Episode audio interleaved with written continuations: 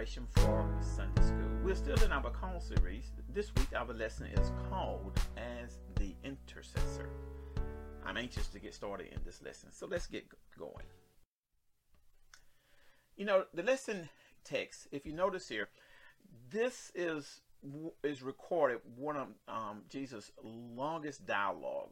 You're going to have to read from John 13 through the 17th because what we have is his farewell address. We're going to focus on the 17th chapter. And if you look at the beginning of the 17th chapter, this is the opening section of his prayer where he is reflecting on his pending death. He reminds his father uh, about the disciples and he wants them to continue his mission. Therefore, Jesus asks his father to equip them so they can continue the work that he has started. So this is really interesting. Um, this prayer is known as his the high priestly prayer. He focuses on his disciples. So let's look at this prayer in depth. First, we have different like Jesus is the uh, is the title for this outline.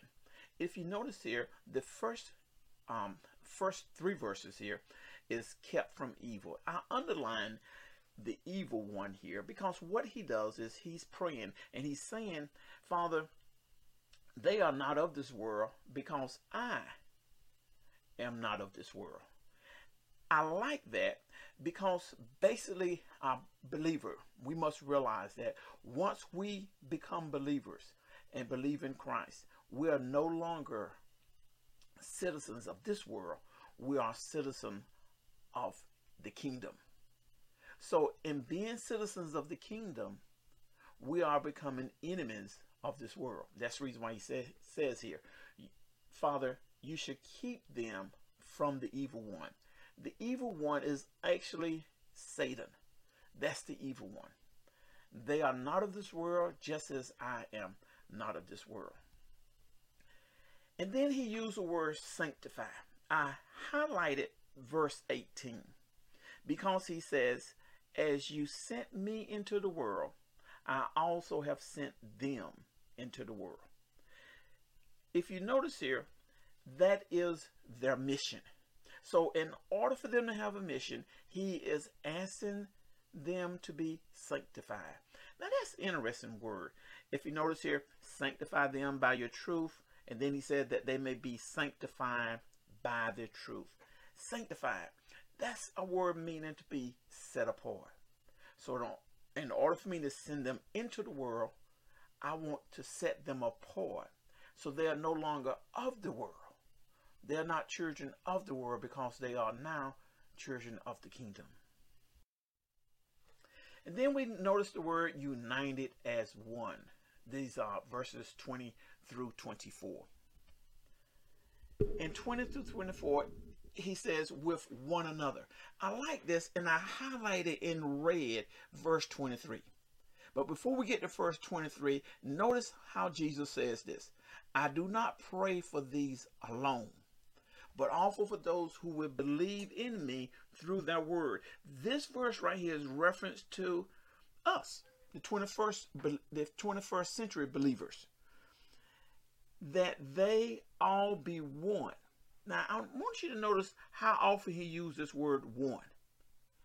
If he said, As you, the Father, are in me, I in you, that they also may be one in us.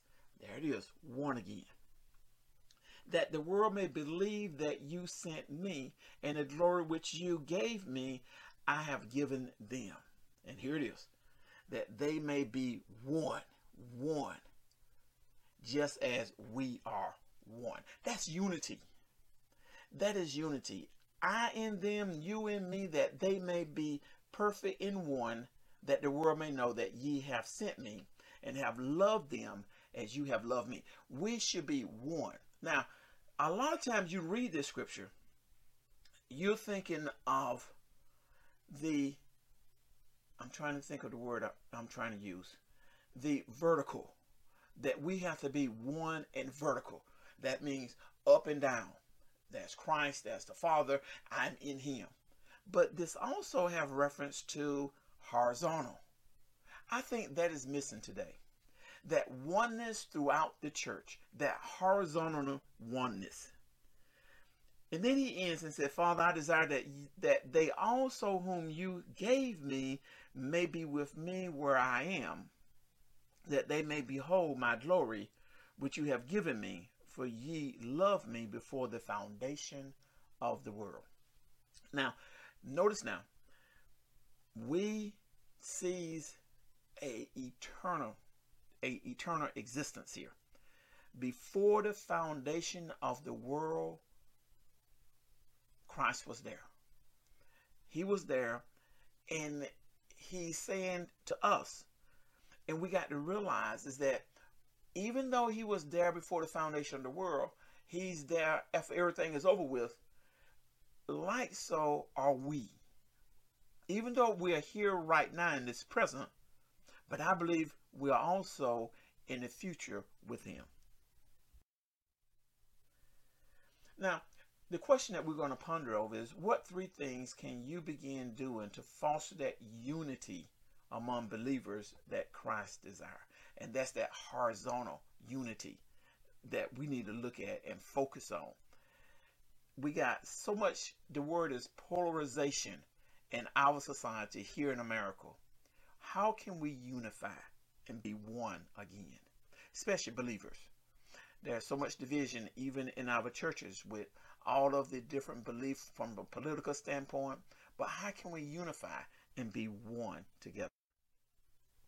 And notice here it says Jesus prayed for all, not just one group of people, not just one group of people from a different, from one particular culture, but he prayed for all.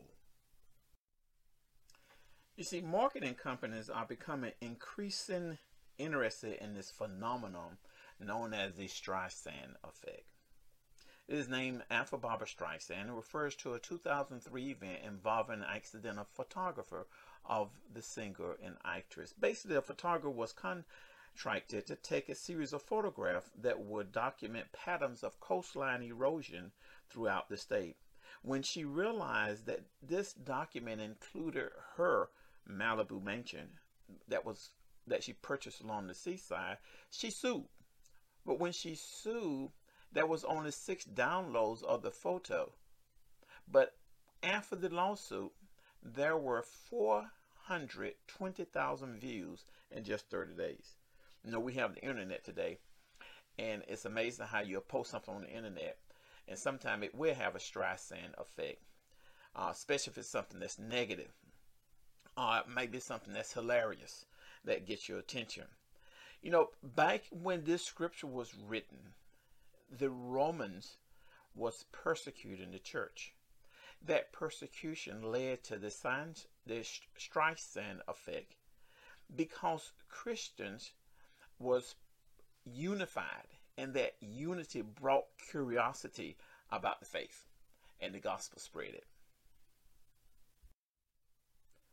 You know, so the next question that we're going to think about Sunday is what's the first thing you should do were you to find yourself in a situation where Christians are disunited at odds with one another? How will you resolve that issue?